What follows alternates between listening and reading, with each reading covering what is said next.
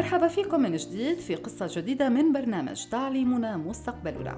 واليوم بدنا نحكي عن شخصية ملهمة وهي طلال أبو غزالة. عانى طلال من ظروف اقتصادية صعبة. كان لها الأثر الكبير على مسيرته التعليمية. واجتهد طلال ليكون من المتفوقين ليحصل على منحة مجانية لأنه لا يملك المال للدراسة.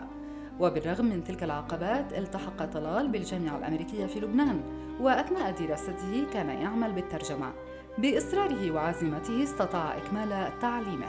التعليم هو طريق المستقبل فهو الوسيلة التي تمكننا من تطوير مهاراتنا وقدراتنا وزيادة معرفتنا بالعالم من حولنا ويمكنه أن يساعد في عمل الخير ونشر الأمل والتفاؤل بين الناس.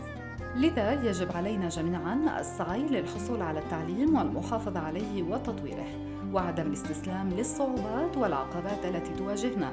بل يجب علينا تحديها ومواجهتها بنفس الإصرار والعزيمة التي أظهرها طلال أبو غزالة هذه الومضة من ضمن الحملة الشبابية التطوعية المحبة والخير تجمعنا التي تهدف إلى غرس قيم المحبة والأمل والتفاؤل وفعل الخير بين الناس من خلال التعليم.